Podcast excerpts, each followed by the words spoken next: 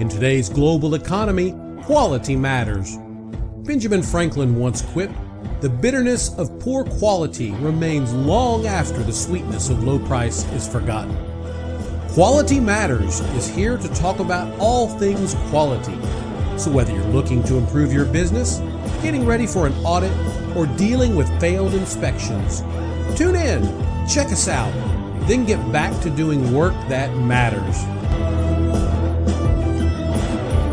Well, hello and welcome back to another episode of Quality Matters brought to you by Texas Quality Assurance, where quality management gets simplified. So, I am Kyle Chambers, and today we have another guest on the podcast. This is Robert Mims.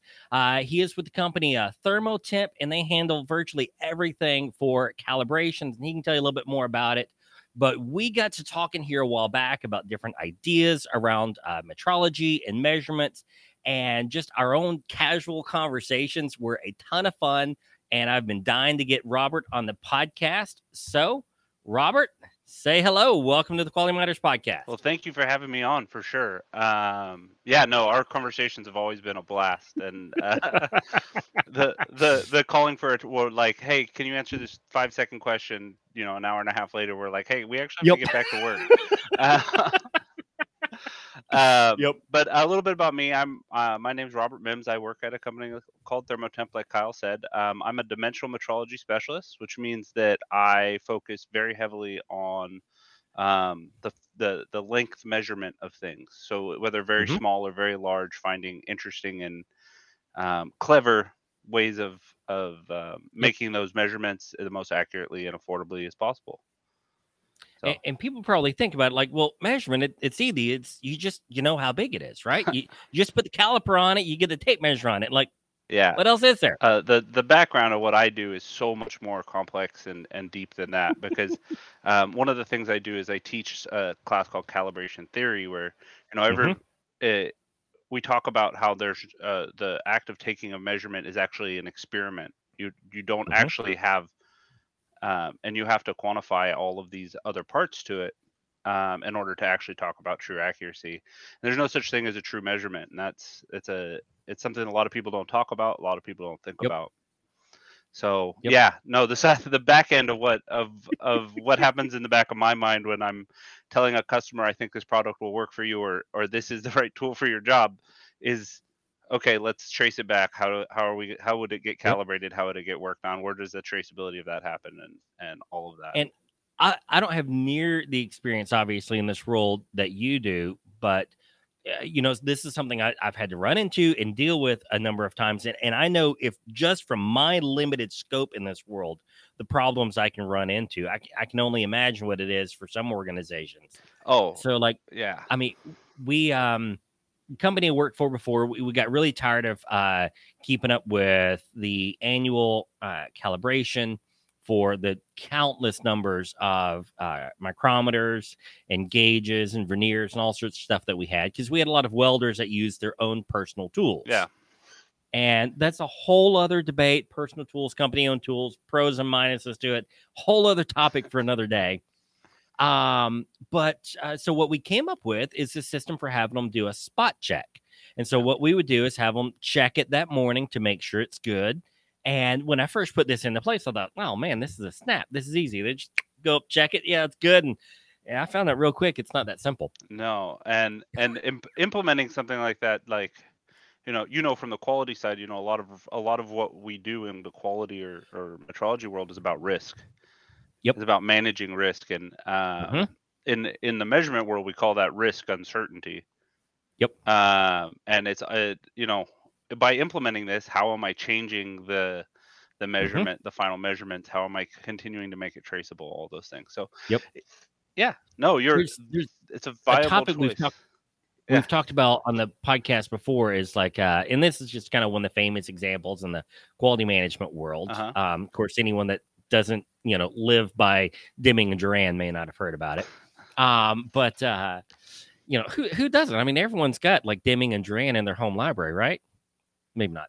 Um, but uh, so what what, uh, what what he talks about is how um, uh, Ford Motor Company in the 70s got invited to go tour Toyota's facility. Yeah. And so, you know, they go through a whole lot of details and it's a fun story. But at the end of it, the Ford executives are looking around the production floor at the final assembly and they're dumbfounded because there are no rubber mallets.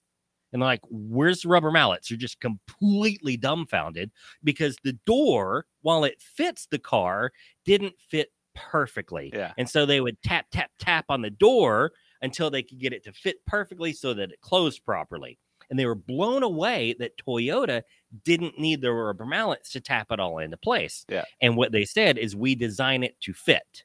Now, that's more of an, an argument about tolerances and whatnot, but this, it, it's it's a very similar type thing. It's like how much am I allowed to be off here? Because you're never going to be perfect. Yeah. I mean, something as simple as temperature variation, or in my case, what I found is guys don't know how to put that caliper on there straight. They they think they're putting it on there straight, but they're cockeyed a little bit and they get a weird measurement.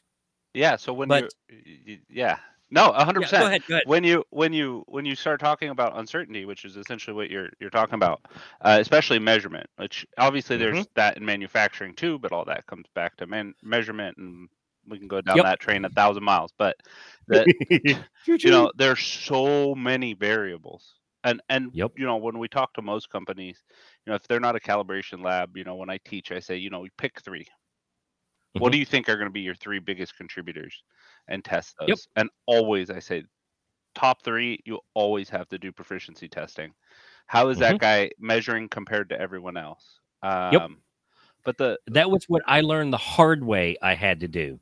Yeah yeah So part of part of the onboarding for all of our new welders was, you know, after they went through my little safety orientation and whatnot, I'd take them out to the shop and I'd take them to the little spot check area and Mhm. I'd have them grab a caliper and I'd say, all right, I want you to measure that block 10 times. Yep. And And I just see, can you get it? Can you get the same measurement 10, 10 times 10 in a row? in a row no yeah exactly think it's no brainer, but it's not. I I just recently was invited out to a company um, who was uh, applying to do additional work. So they were a very simple machine shop, tape measure, scale, ruler, Sure. uh, type shop. Um, Yeah. Who did like gaskets? So Mhm, big, mhm. not uh, super precise, but very, you know, big metal gaskets. Well, And- even then, when you get to a certain scale, that that tolerance becomes such a smaller percentage of the entire thing. Temperature variation is more than that. Correct. But again, Correct. that goes into what you're talking about with the uncertainty and how much. What's our risk here? Yeah, and but uh, but talking to the proficiency testing, they hired me and paid me money to come out and teach them this micrometer and caliper course I developed for them. Uh, we Mhm. now offer it along with a couple of our others on our website, which I've sent you the link to already. Yeah, and we'll Uh, make sure all of that's in the show notes. So yeah. just anyone listening, you're like, man, I I'd like to learn a little bit more. We're gonna have the information in here, and Robert is like the best guy to talk to to learn about it. So definitely something to check out. But the reason I mention that is because I, I come into this machine shop and these guys have been machinists for. I mean, they're they're not young guys. They were they were No. older gentlemen for the most part, and all the median very age bright. of machinists and welders is in their 50s, Yeah, which is actually kind of scary. I mean, what happens 10, 20 years from now when we ain't got folks to replace them? yeah. And but that's a whole other Yeah, that's a different. That's a totally different conversation. Um, you can have my doom and gloom conversations later. No, we have. Uh, but I handed them a dial caliper, and and they didn't. Mm-hmm. Most of them didn't even know that there's a printed scale on the caliper. So I don't know Really? if I have one within reach right now. But on every uh, Mm-hmm. caliper, there's a, a printed scale, and I was like, "This is how you tell what the the measurement is." And they were like, "Oh, that's way simpler than what I thought it was." And I was like, "Okay." and then I was teaching them vernier and they were having issues. And I was like, it's really fascinating to me. You know, you guys have been doing this a long time. This isn't a, a negative towards you. You've obviously done your job well, or you wouldn't be working here Yep. for 30 plus years. Um, but to me, as a person who studies this specific subject, um, I don't even use the tools every day. For the most part, what I do is Mhm. pick up though this is an older edition but i got like seven editions of the metrology handbook and different books like this and um i'm I always love how the handbooks take the whole dadgum hand to hold. oh yeah right It's like twice as big as the Bible. well this is this edition and this is the previous edition hold on Yeah, It- yeah. it's a it's fascinating to me i i pick these up and people are like how do you read those and and i was like are you kidding you read them in sections You go, I have a question. You go read a section of it to get Yep. the, and it reads like a textbook. It's kind of bland and boring, and it's about extrapolating and highlighting and taking notes and all that boring stuff. But um, I'm currently working right now through uncertainty and pressure testing, Hmm. which I I'm definitely not an expert in. I'm just now getting into like deep into uncertainty. Yep. Um, and the more I learn, the more I realize I have no idea what's going on. I've done a little bit on the the back half of that with uh, pulling vacuum for vacuum uh, heat treat furnaces. Yep. And even then, it is amazing. You can do the exact same process twice, and Mhm. you get a different result. You do it a hundred times, you get you get fifty different results. And and how is that? And how what? it- Where is the error inherent in the system? Um, I know. and and that's to me, you know, in in what I do and how I operate, it's a lot about study and learning. So to me, Mhm. I'm I'm always digging why. Let's find out Yeah. why. And uh, Well, I- you and I've talked about this before. You're mentioning vernier, so this is something I had to deal with once before. We had these incredibly large verniers. Like I didn't Oh. even know stuff like this was made till we purchased it, Yeah. right? And so it went from like 96 inches up to 120 inches, and Mhm. and we this was a turbine shop, so we would use this to measure like the difference across some of the compressor blades and things Uh-huh. of that nature. And if you don't know anything about power generation turbines, these are enormous, enormous pieces of equipment, right? Yeah. So think about like the uh, it's similar to the jet turbine on an airplane, but 10 times as big. Yep. Right. And so we had these verniers, and uh, you know, they only have a one inch travel on them, right? Yep. But they have these massive standards that you check them against. And so we needed to get the standards. You you can't see calibrated vernier, but we would have the standards checked correct. and then we'd have the vernier checked against the standards. And so we sent them off to uh, get calibrated or uh, verified, whatever they're. See, I get confused my own terms here sometimes. And uh, we, what we decided to do is send off like every other inch increment that Mhm. we would send out everything at once. Okay. And so we sent everything out, and half of them came back bad. Yep. And we're scratching our heads like, there's no way half these standards are bad. Mhm. And what we figured out is the shop that they were in, they were stored in the shop, was really hot. Yeah. Their uh, van, they did try to do this on a mobile van, and their mobile van is very cold. And these things are so big that 24 hours wasn't enough time for them to normalize. And so just the temperature difference after 24 hours sitting in the air conditioned environment was still not enough to get an accurate measurement. Yeah, I mean, one of the fascinating things when you so when you're doing uncertainty measurements, there's a very simple mathematical equation for coefficient of expansion, which is you know Mhm. change in uh, original length times coefficient of expansion times the um, uh, the change in temperature Mhm. from 68 degrees. So Yep. difference in temperature between two spaces, and uh, but if you get deeper into the physics of it, you actually get into one that includes time as a variable, which Mhm. creates a curve that shows the expansion. And it's funny because the 24 and 48, it's like a sigma one and a sigma two. So you're talking like, you know, 68% of the changes happen in one day and, and 95% of Yep. the changes happen on the second day. And Yep. a lot of people are just like, why am I waiting? I can't Yeah. see a difference. Yes. And And you can't, but you're not measuring so fine that the human eye can pick it up. yeah, uh, like it's you're measuring you're measuring such small. You know, I Oh, was yeah. I was a CMM technician for a while. Um, Yeah. so I I got my start. Give everybody a little history. I got my start in sales. Um, met a gentleman who brought me in. I was selling Comcast business class. Said, "Do you know anything about calipers?" And I went, "No. What's a caliper?" Yeah. and he goes, okay, do you know what a micrometer is? And I was like, well, no, what's a micrometer? And he was like, well, I like your spirit. and I was like, okay. he goes, you like learning? I said, yes. And he said, Yeah. okay, uh, I want you to come sell stuff for me. And uh, got me into dimensional metrology. I worked for him for well four or five years. For for me, quite a long time. And uh, and by the end of it, he was teaching me CMM. He was paying for me to get CMM training and all of this stuff. And Now, maybe not everyone here knows. So talk talk about what a CMM is. Okay, so a CMM is a coordinate measurement machine. Um, Mm-hmm. So behind me is a 3D printer. Well, one of my many 3D printers. Uh, this one's currently a work in progress. I'm rebuilding from the ground up. But um, oh, fun. uh, if you imagine a 3D printer, which is essentially a robot that moves in three axes that you can program, um, Mhm. uh, CMM is a 3D printer that measures things. They've been around Right. for decades and decades and decades. Very and it just kind of moves around and tracks the coordinates and everything. Yeah, and- and it comes in and takes points and then creates a data cloud from that, and then from the data cloud it can create a 3D. Uh, so that's why you can measure things in three dimensions without Yeah. having to take And ten thousand automatic. and automatic. So things like Okay, true position are Right. very easy to do on a CMM, where in other formats they are much more difficult to do. Yeah.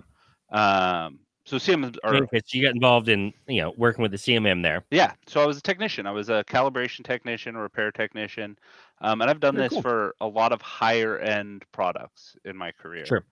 Um, but yeah, so after I got out of sales, I came into I went in to be a technician for several years, Hmm. and really went Kind of the opposite track. kind of. I I I was I'm a nerd, so I I picked up. If you can't tell by the Darth Vader painting behind me, um, uh, I I sat down and I was uh, kind of looking at my career, and I was given an opportunity to become a technician. Uh, well, actually, I was told by a company, "We want you to come work for us. What do you want to do?" Hmm. Um, and I said, they said, you know, we have an open sales position for you, and I said, I'd really like to be a technician. And they were like, well, what technician experience do you have? And I went, I don't. And they were like, Yeah. that's fine, we'll train you. And so Cool. Um, from my sales experience, I was able to kind of show that I understood the product, had enough product Yep. knowledge, had everything to be worth training as a technician, and kind of worked my way in that field for well three or four years at different companies, and um, and got a huge amount of knowledge that I could never have gotten, a huge amount of experience I never could have gotten. Um, Yep. But because of that, you know, my brain works in three dimensions in very small numbers. Oh, this machine's off by five microns. That's unacceptable. And people are like, five microns, how big is that? And I'm like, about a third of a human hair. And they're like, I don't think we measure that accurately. What is that in, in imperial? And I was like, uh, about a hundred millionths. And they're like, or no, sorry, yeah, about uh, it's not a lot. it's a very small No. number. And they're like, Yeah. we measure in the tenths. And I was like, no, but this machine needs to be right. Yeah. And so Yeah. going through and trying to figure out where things are wrong in this, you know, two meter by two meter machine to figure out where an air bearing has too much air or something like that that's causing Yep. an inherent error. Um, really gave me a, an, an a love of the math and the oh, the deep stuff, and that's kind of where I Yeah. got my I just kept diving and diving and diving. So That's you know not the same, but kind of similar path with uh, me with quality. Is I was a computer geek. I was happy doing it. Yeah. And I uh, I worked myself out of a job, and they're like, "You want to do safety?" I was like, "Health and safety." I was like, I remember my dad talking about that as a kid. Um, sure. I think there's something called OSHA, and so when I remember, I first started doing my Google search to Yeah. find out about OSHA, and I tried to spell it like ocean because I didn't realize Oh, it was an acronym yeah, yeah, but so that that was that was my starting starting point. But it was, it was the same thing. It's like the more I get into it, the more I'm like, okay, okay, th- this makes sense. And I think Yeah. this is kind of where you and I are on the same page. Is this is what I love about quality? Is it's all traceable. Oh, Nothing Oh, yeah. just happens. correct. Like just is a four letter word in our home. yeah, like, Well, it he just hit me. He just this. It just that. It just broke. Nothing just happens. There's an input and there's an output. Yep. There's something in between. exactly. Let's talk about that in between. Why did that happen? Yeah. What went wrong? But but I don't want Um, to talk about that. That isn't where I was. What I- that doesn't support my story. Sorry, I got kids too. I'm like right there. Yep. and, uh, Yep. uh, on point with you. But, we yeah, have- and so I just yeah. I love that that traceable process, and and it kind of came natural to me, anyways, from uh you know the IT world. Like if you've got a bug in a program, it it didn't just go wrong, right? I mean, you've got something wrong in the code, one of your variables, one of your inputs. Something isn't right. There's some operation going on. You got the daggum semicolon when you should have a comma, like Yep. whatever it is.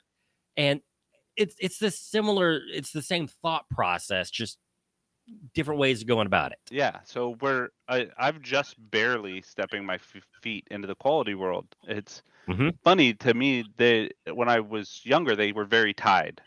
A quality Yes. and I well, not growing up, but in this industry, 15 know what you years ago. Yeah. um, Mhm. because I worked with quality managers, and I Right. didn't realize what their job really entailed. And Yep. I was a calibration, not technician. I was selling tools for measuring Mhm. things. So I thought, oh, Yep. those two must go together. Well, yeah, and it's the quality guy that buys it nine times out of ten. nine times out of ten. And Yeah. and th- one of my biggest things I realized is that the quality guy doesn't actually know, isn't taught, isn't shown. He says, Nothing. I need it. The guy says I need a caliper. What caliper should I? Is the cheapest? Okay, that one will work. Um, Guilty. yeah, no, and everyone is. I mean, not everyone can spend their lives focusing on a topic as like that. There, there isn't. I'm not going to say there isn't room. Everybody should have more knowledge about metrology, um, especially in the manufacturing world. Especially in the manufacturing world, I would I would encourage most owners of companies to learn more about it, just Mhm. because um, the quality of product you put out at the end is so affected, and Mhm. and you know i've seen companies where between 40 and 60 percent of the manufacturing time is spent trying to measure something Yeah. and, and you're paying you know Well, man hours and do like final inspections. I mean, oh my gosh, we would check because we, you know, we're the company I came from before. We did a lot of remanufacture on these Yeah. things, so it's not like we get to make it brand new. No, once we finally got an EDM in there, we got a little more in the true manufacturing side of things. But up till then, it was let's get our ba- best gum welder and our best machinist on it and see what we can figure out. yeah And so final inspection, we may take 100 measurements on this thing. Yeah. And so you talk about opportunity for something to go wrong. And then eh, little things that I found out the hard way is how quickly these metals can wear out. And especially Oh. because the alloys and coatings we used, I mean, these coatings are incredibly, incredibly tough. Yeah. And it'll just wear down your measurement equipment. yeah And so you think you're getting a good number, but that, that was part of why we put the spot check in place. Yeah. Is they just wear down the measuring equipment and have no idea. yeah that's and so suddenly they're they're 10% off. yeah and carbide i mean that was the whole reason for the like uh, what was it five ten years ago somebody came in and was like we're going to make every tool with carbide and, and it, it was an added thing it was like carbide Yep. inserts and, and don't get me wrong they've been around for a while but now you see every manufacturer has Yep. a carbide you know Yep. carbide micrometer carbide calipers um because yeah Well, what would tick me on- off is the welders, and I see this with some of our clients as well, is welders will love to scribe with the caliper. And I totally get it. You scribe it, you get you get a good accurate Yeah. number, but I'm like, once once you scribe with that caliper, don't ever use it for an inspection again. yeah that It's now scribing. yeah That's its purpose Yeah. in life. And I really upset one guy once because he, uh, man, he, these guys would go in debt on the Snap on truck. Oh, I Oh, mean, yeah. half their paycheck disappears on Snap on. I'm like, oh, I was like, I will buy a tool if you need it. Like, Yeah. no, no, no, what my own. Okay, whatever. So he had a lot of really expensive, probably more expensive it ought to be Snap on equipment. And here he is scribing on all of it. And I'm like, you don't get to use that no more, buddy. Yeah. Get us simple spring calipers. They make scribing calipers, and people people uh, uh, underestimate. I mean, they make a tool for it, and they're not crazy expensive 50 60 Mm-mm. bucks. And all you Yeah. do is you take the you set the measurement on a caliper or using a steel rule, and you know, kind of Yep. Set the exact measurements you want, and then describe it. Yep. And it's Yep. it's cleaner, faster, and you're not damaging your tools. Because one burr, I mean, that's all it takes.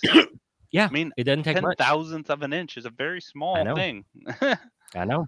I know. um, and people get caught up on like, but it's only ten thousandths. I've only got, you know, I'm only dealing to a hundredth here. Why does that matter? I'm like, well, if this one instance was the only measurement, maybe it doesn't matter. But you know, your machinist is taking measurements before he puts it in the machine. The machine has little fixtures and sets that they've got to hold it in place, and those were measured to make sure they're correct. Well, what if each one of these devices is off by the same amount? like by the time you get to the finished part, it has been indirectly measured 50 times. Yeah. So you're compounding error upon error upon error upon error. And all sorts of problems go on. I would be fascinated to see uh, like what a compound what the compound uncertainties would look like on something like a final product that something like that because you're right you're you're touching it a lot of times and you know Mhm. how is this you know you wouldn't be able to know really what it was unless you made 10 of them and sent them to NIST and spent $10,000 doing the testing and you Right. went through the whole process but um at the same time, like there's an amount of, oh, how well do we actually make these parts? And you Yep. see like those videos of the two pieces perfectly going oh, together. Oh, yeah. And I'm like, That is so cool. every part of How do you do that? enjoys measurement is like that. Yeah. That's the goal. That's I, I it blows my mind and it seals. You can't see nothing. yeah. I'm like, how? And how the heck do you How do that? fine that air layer must be in between oh them. Oh my gosh. because they come no back kidding. apart. yes. yes. Because if you Because if there wasn't the air between, they would spot weld themselves yeah, together. exactly. Immediately when you started to drop it. Yes. And well, I guess that's something else that a lot of folks don't realize either is if you truly have a vacuum, two pieces of, uh, I guess, uh, molecularly compatible metal touch each other, they will instantly weld to one another. Yeah. And so, yeah, you, you it, yeah, it, it blows my That mind. is what is the name of that type of welding? Because there's an actual cold joint welding or something like that where they I, I, they I they create a vacuum and push two pieces of like finely ground metal together and they like Yep. they just it's crazy. they instantly, yeah, yeah. But if it is, if it's, if it is, if it is flat enough and there's no air in between, that metal's just uh, right together. on a molecular And- level. Yep. Like they were never separated. Yeah. Yeah. Yeah. That's and that's and I guess at the end of the day that's where I get excited is how do we get to the next stage? You know, when I when I'm teaching one of the things I tell people is, you know, when we study calibration especially, we're studying one of the most important aspects for technology advancement in the world. Because if you can't measure it, you can't make it. No. And things are getting so incredibly small. I mean, Yeah. like we are, you know, we're butting up on the uh, uh, computer side against the limits of, you know, to quantum mechanics. Like, Yeah. you can't make circuits smaller than we're making No. because the electrons will just freely travel if we get any smaller. Well, and that's the whole point is we're getting to a point where we're measuring the size of electrons. Yeah. um like that's exciting like that's that's a you- level of deep dive that you just don't I, I don't get me wrong i tell people all the time if i could if i could get a tour of spacex's calibration facility i don't even like Oh, yeah. don't get me wrong i want to see the the ships and i want to see all that Yep. but Yep. if i could just even if all i got was somebody to just walk me through and explain to me uh, like their process because they're doing some cool stuff over there Mhm. um You know, when I left my old company, I was, oh gosh, I was so mad because like a month after I left, they finally got the approval for a scanning electron microscope. Oh, And I told them, like, I just want to come in and play with it for a day. can, can I Just let me just let me explore and understand it a little bit. But you know, it's something we've been working on for a couple of years. Yeah. And it was for some different metallurgical things Yeah. that they were they were checking and whatnot, like the metrology Oh, or not metal, metallurgy Mhm. and what they did. It's fascinating. But it ultimately boiled down to we've got to take certain measurements and they're taking it down to the granular structure of the alloys. Yeah, But yeah, I was so like, oh man, we've been trying for this for years. Y'all get it as soon as I leave. and and uh, it's so funny to me because metallurgists are like the next step. They're they're Yeah. on so much smaller of a level than what I because I look at whole processes and working Yep. through stuff. But I got I got to tell you this story. And I know this is Sure. a, an adjust a, an a, uh, a a quick change of subject. But Yeah, you no, will appreciate this, I think, more than most. and I waited to tell you this for for this stream. Okay. we were doing some uh, research because we're as a calibration company, we get sent stuff that maybe we don't have the data for. So I am often pulled in um, by our lab manager. He says, "Hey, Robert, can you help me? Um, we don't have a, uh major diameter for this no-go plug." Was like, Okay. okay, cool. Uh, Let me just go find the ASME spec. Let me go in and dive into Mhm. it. I went in, did the math for him, sent it to him, and he goes, "Yeah, that isn't what this is." And I went, "What? Is it just bad?"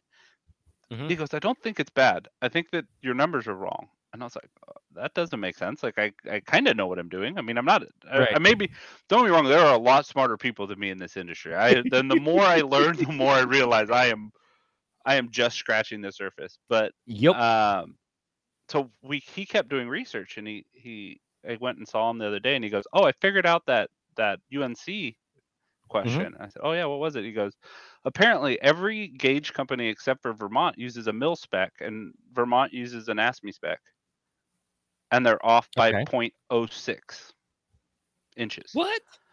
and that people are yeah no exactly the, the response i had i was like you mean half of the people because vermont's a very popular gauge manufacturer they're not mm-hmm. Mm-hmm. they're not small by any means yeah. um so half the people who trust vermont which i trust vermont um would are building their gauge their equipment and testing it using this gauge and half of them are building it and testing it with this gauge and failing stuff that this one would pass and this one's passing oh stuff my that gosh and and my brain's like we we have and then i went and looked at the ASME spec and the ASME spec was from my understanding just from the quick look because i'm not an ASME expert in any way right. um was written in like 1985 and hasn't really had a change.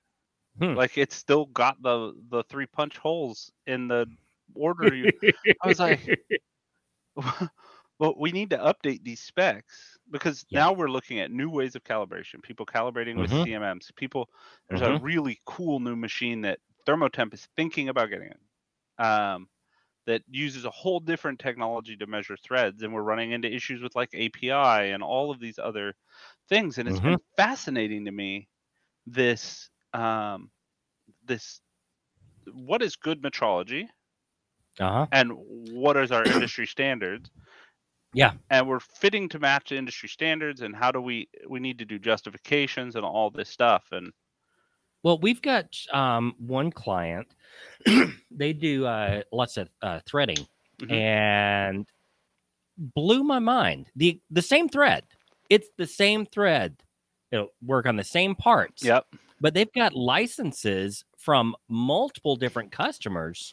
Yeah. For different manufacturing methods to Yeah. create the exact same thread, Yep. and people will request the different license Mhm.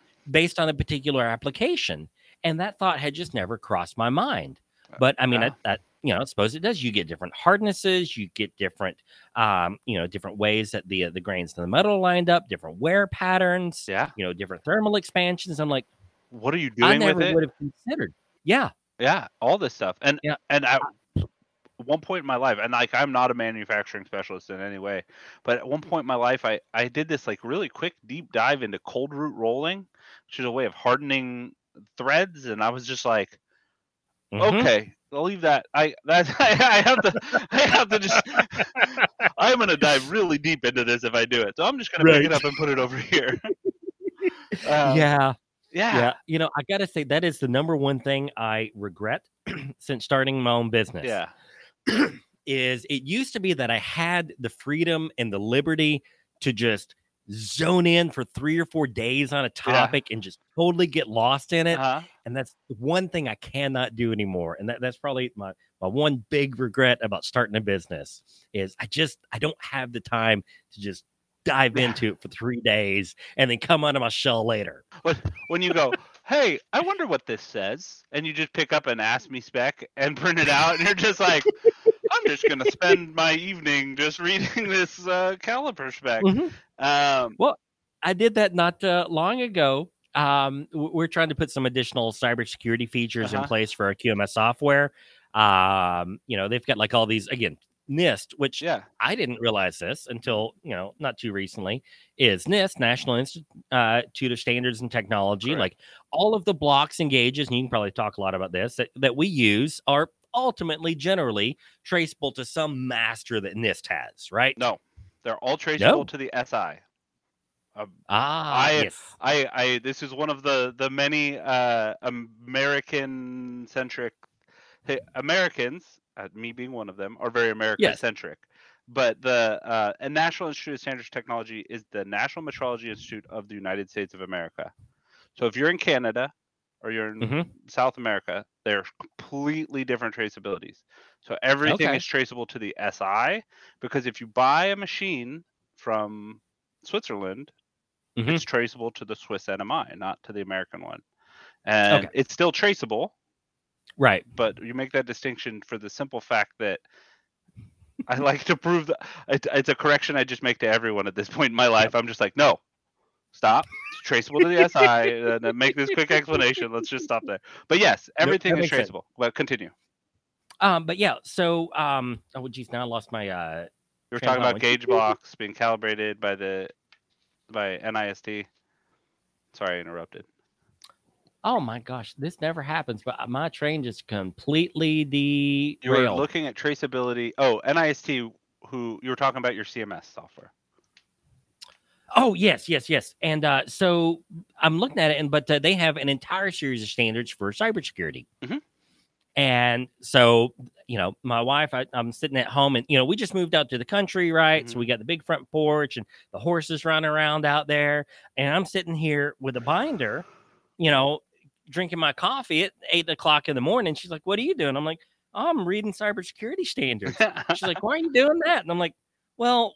We need it, but it's interesting. And I'm just going through reading it. She's like, "What are you marking?" I'm like, "Well, this is how we already meet this, and this is how what we need to do here." And and I just sat and read Yeah, you were cybersecurity such a standards quality for guy at the end of the day. You're such a quality guy. I I was picking I picked up a, uh so I w- during the writing of this class that I'm teaching, I was Yep. uh, the the intro to calibration theory. Okay. Mhm. Um, which by the way, let me just give a quick thing on that. Calibration. I teach calibration theory instead of how to calibrate stuff for the simple fact that I your processes already tell you how to calibrate stuff. Yep. I teach you how to look at those processes, decide if they're working, And know if they're any good. and if and if you need to change them. Um, Yep. So that's why I don't teach calibration. I teach calibration theory. Anyway, um, but during that, I picked up something called the GUM method. Have you read Mhm. that yet? The uncertainty GUM Mm-mm. method. I've heard about it, but I haven't Uh, read about it. It's like a 56 page free online. It, it exists online. It's done as a, a, a free booklet or whatever. And it's Okay. about calculating uncertainty. Now, Okay. I can sit and read these ASME specs all day long. I know Mhm. exactly what they say. They keep me interested. Yep. I nerd out on them. But how they arrive at those numbers? Yeah. Oh, exactly. But then I'm reading this uncertainty GUM thing, and I fell asleep twice. Oh, It was really? the first time I'd ever read a technical document and just went. so some of them are more interesting than others, I guess, is what I'm trying to say. That's funny. That's funny. Um, Oh, you know, I felt bad. We've we've got a uh, a new hire starting today, Okay. and so I'm going through all the original, Yeah. you know, kind of onboarding stuff with her. And I told her, I said, you know, the next couple of weeks is going to feel like drinking from a fire hose. We're going to go through and show you all this type of stuff. I said, but today, and I'm going to apologize in advance. Today, I want you to go through and read these standards: 9001, Q1, Q2, so on. Like, just read through them. Just make notes or questions you got, things that don't make sense. I said, and I apologize in advance. Go get some coffee. Yeah. Might need a pot. Yeah. Now I love it, but I also recognize it's not I'm a little oddball. Oh, Yeah. and and that's what's beautiful, right? Like that's why you and I synergize really well because I start reading quality documents and I'm like, what? It takes me Oh, yeah. a full day to write a Mhm. procedure to calibrate one thing because Yeah. my brain, I can tell you the math behind it, I can tell you why you want to Mhm. do it that way, but the the like technical step by step, how do you do it?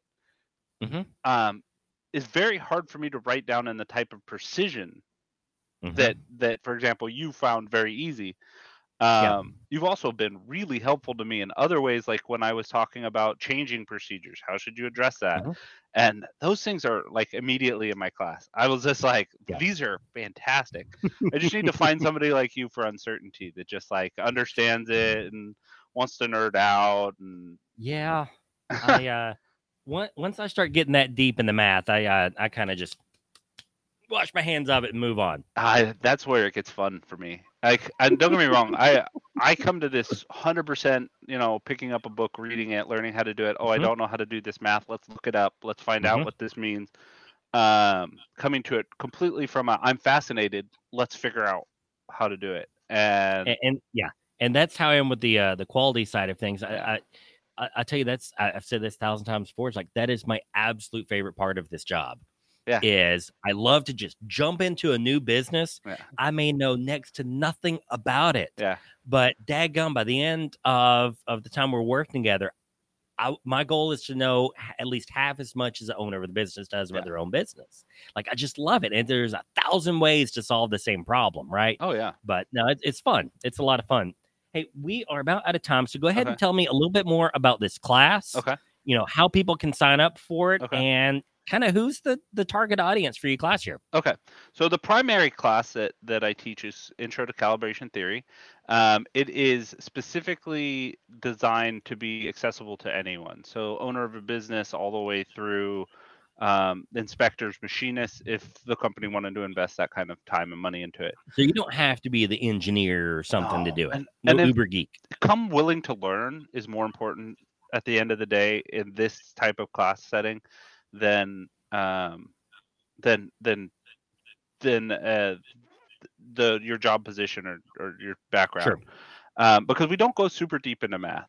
Like when we cover Yeah. coefficient of expansion, we literally just say, "Here's what it is, so that you're aware of it. Let me do some math for you, so that you know, Sure. or together, so that you get a concept of what these numbers mean, and then let's just back off of it. There's no reason for Makes you sense. to to dive into it. Um, because one of the That could have saved us a few thousand dollars with having to get all of these verniers, the standards recalibrated. Correct. And and 99% of the time if you need to do that math, there's software out there that does it for you. Quality software, calibration software Mhm. that you can have an attached, you know, two probes on and you can do that math very simply and Yep. um to me that is a simpler way to do it. So I'm not trying to say you know, you come to my class, I'm going to teach you I'm going to teach you how to ask the right questions, which is That's the right point. thing. And um, I wish I saw more owners of businesses in it. Honestly, if I was going to do it, small machine shop stuff like that, people looking Mm-hmm. to build really high quality products, because what you walk away from is a first of all respect for what it takes, Mhm. um, but also when you realize that people aren't doing what they're supposed to. Like if you go out Mhm. to your shop and your machinist is uh, using a caliper and you go pick it up and there's the calibration sticker's bad, a lot of owners who haven't been through the quality side of business go, "We just need to get this. Let, let me just go get a stick. Just not- get a new sticker on it. yeah, just get a sticker Yeah. on it. Um, and that's Yeah. they feel like they spend a lot of money on this sticker. They don't understand Mm-hmm. the why behind it. Yep. Um, you just saved yourself tons of rework a year or two down the road. Yeah, or or in the worst cases, you have a a bad gauge, understanding how gauges go bad, understanding all that stuff, because if you draw the arcs for how a gauge wears, you can literally pick almost to the day when the gauge is going to go bad, like Hmm, almost to the sense. day if you track it properly. Yeah. Um, and all of that's covered in. I don't cover it deep, anything deeply, because it's a one day class. But just get an idea of why did this all of a sudden go bad? It just went bad. Yeah. It just broke today. Yeah. No, No, there's you've a been whole train. and then Yeah. and then how to handle in in my head part of what it is is also why do we care if the tool is bad here at the end you know a lot of people don't do this but in theory every part from the last calibration to the current calibration need, is in is in flux now oh the customer's using it it's fine no like you could No. we have the most important job in the world things like the the ASME spec versus the mil spec scare the hell out of me I know. um and- well, we need to have you back on to talk about that last point because this is something that we run into frequently in the quality management world is if my gauge is bad today, mhm. how far back do I have an issue? How do I know how far back I have an issue? What actions do I take? Yeah, we So- do a whole thing on that. We need to talk about that because that is a question a lot of people get. And I'll be honest with you, I've not always had the best answers here. So I think this will be a real fun one to explore in uh in, in more more detail. So that might How many a days- PowerPoint. It might. And hey, we can do that up on Yeah. here. So Okay, while we- we've got the podcast audio format, I'm doing video now. So Okay. you know, we can tell folks, hey, we'll Yeah. explain what's on the PowerPoint, but you, you need to go look at the video. It's Yeah. it's gonna be up on YouTube and Rumble.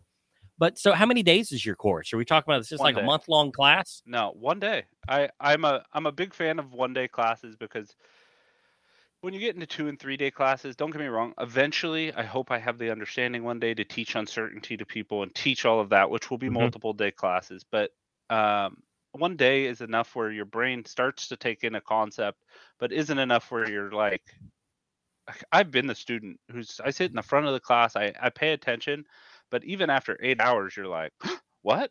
Yep.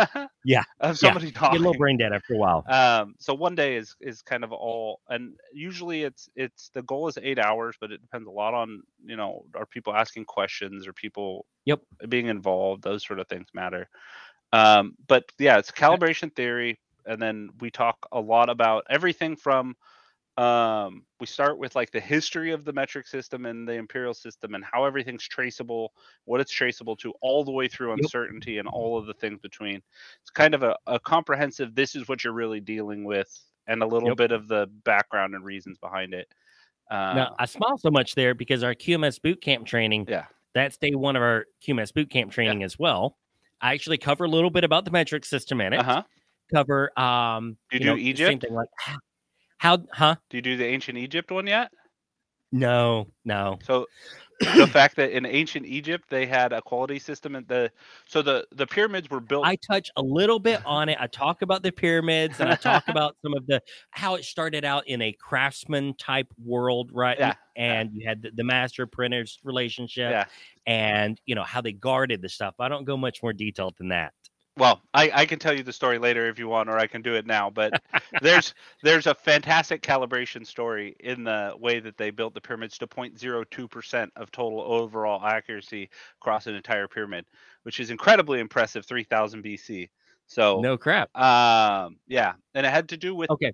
yeah we'll do it later we'll do We, it later we, we got to do it later. I got to wrap up. But again, this is why I say, kind of like you opened with, Yeah. we start talking and it's Oh, an hour and a half later. Like, we need to get back to other stuff, I think. so go ahead and grab another time slot I will, and for sure. we will we will talk about uh, calibrations and you know what happens if you got a bad one and we'll discuss egypt uh, Okay, a little bit more. sounds good sounds but good. um man it, it's awesome having you on here. So if folks want to find out more about the class again we're gonna have that in the show notes their website they can go to Yeah, uh, I, I've sent you the link. Uh, thermotemp.com uh, has it. It's under, uh, there's a big banner that says metrology. Uh, we have a couple courses Perfect. up and more to come, hopefully. make sure it's all there so awesome man thank you so much for your time you have a great day You too, my friend. Have a blessed day. Awesome. Thank you. All right, folks. Well, that's it. We uh, are probably going a little bit longer on this one than uh, than I like to, but you know we're having a lot of fun with this longer format on the podcast. I hope you enjoy it. If you have not already, please make sure you click the like, subscribe button wherever you're listening or watching. We're on iTunes, Spotify, Audible, YouTube, Rumble, and tons others I can't even remember now. So be sure to like, subscribe. We want to hear from you. So if you've got a certain request or anything that you'd love to have us talk about, be sure to leave a comment or leave us a review. But I hope you guys have a great day. And remember that quality matters.